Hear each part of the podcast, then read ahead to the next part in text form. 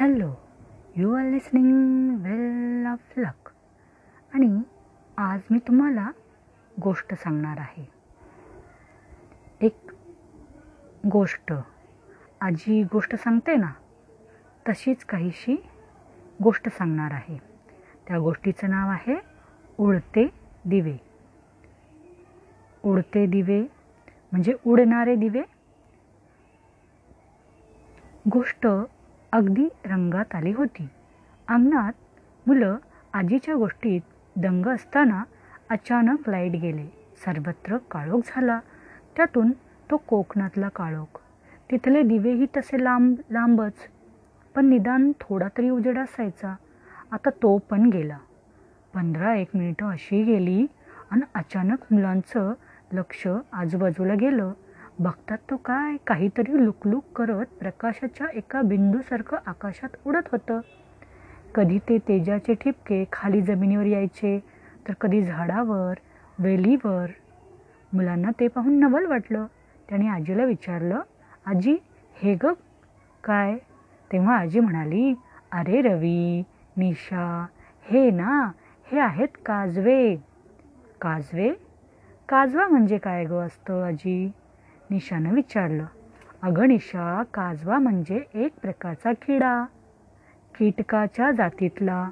त्याचं अंग अंधारात एखाद्या दिव्याप्रमाणे चमकतं.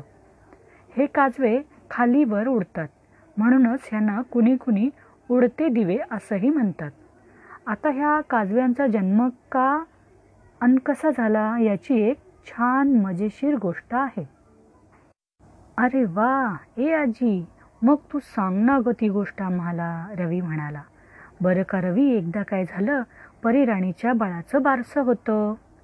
त्यानिमित्तानं भूतलावरच्या सर्व पर्या आकाशातले तारे तारका चंदमामा सारे सारे जण त्या बारशासाठी परिराज्यामध्ये गोळा झाले.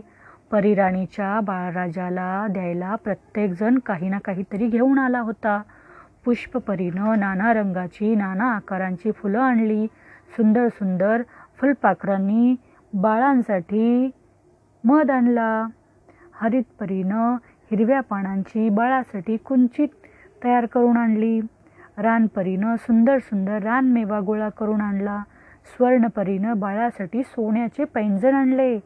चंदमामानं बाळाच्या पाळण्यावर लावायला चमचमत भिरभिरं दिलं.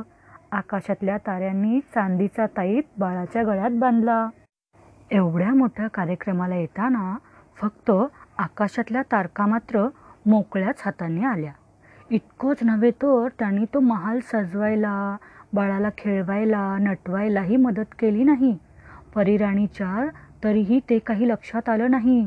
पण जेव्हा बाळाच्या बारशाच्या घोगऱ्या वाटायला जेव्हा काही तारका पुढे आल्या नाहीत मानभावीपणानं फक्त एका कोपऱ्यातच उभ्या राहिल्या तेव्हा मात्र परिराणीचा राग अनावर झाला. परिराणी त्यांना म्हणाली का गं तारकांनो माझ्या बाळाच्या बारशाचा तुम्हा कुणाला आनंद झाला नाही का? परिराणी अगं आम्हालाही खूप आनंद झाला ना. आणि म्हणून तर आम्ही इथं आलो ना बारशाला. ते खरं ग पण असं परक्यासारखं नुसतं उभं राहायला आलात तुम्ही इथं? परिराणी म्हणाली. परिराणीच्या सत्य आणि स्पष्ट वक्तेपणाचा तारकांना राग आला. आणि त्या तावातावानं निघाल्याही. तेव्हा रागावलेली परिराणी त्या तारकांना शाप देत म्हणाली आजपासून तुमच्यातील काही तारका या जमिनीवर काजव्याच्या रूपानं गळून पडतील. त्या फक्त अंधारातच चमकतील वर वर उडण्याचा प्रयत्न करतील. मात्र त्यांना कधीच वर येता येणार नाही. आणि बरं का मुलांनो त्यावेळेपासून रोज काही तारे तारका ह्या पृथ्वीवर खाली पडू लागल्या. त्यांचे काजवे झाले. ते फक्त रात्रीच्या काळोखातच चमकू लागले. पृथ्वीवरचा दिवस ही त्यांची रात्र झाली आणि काळोखी रात्र हा त्यांचा दिवस झाला. हे शापित तारे म्हणजेच हे काजवे उडणारे दिवे. त्यांची शोभा पाहायची ती केवळ अंधारातच. दिवसा मात्र ते कुठंतरी दडून बसतात. मुलांच्या शोधक नजरा परत त्या काळोखातले ते उडते दिवे शोधू लागल्या. पण काय? त्या उडत्या दिव्यांचं पुनर्दर्शन होण्याआधीच गेलेली लाइट आली आणि ती चमचमणारी काजव्यांची फौज दूरवर कुठेतरी काळ्या कुट्ट अंधाराच्या शोधात दूर निघून गेली.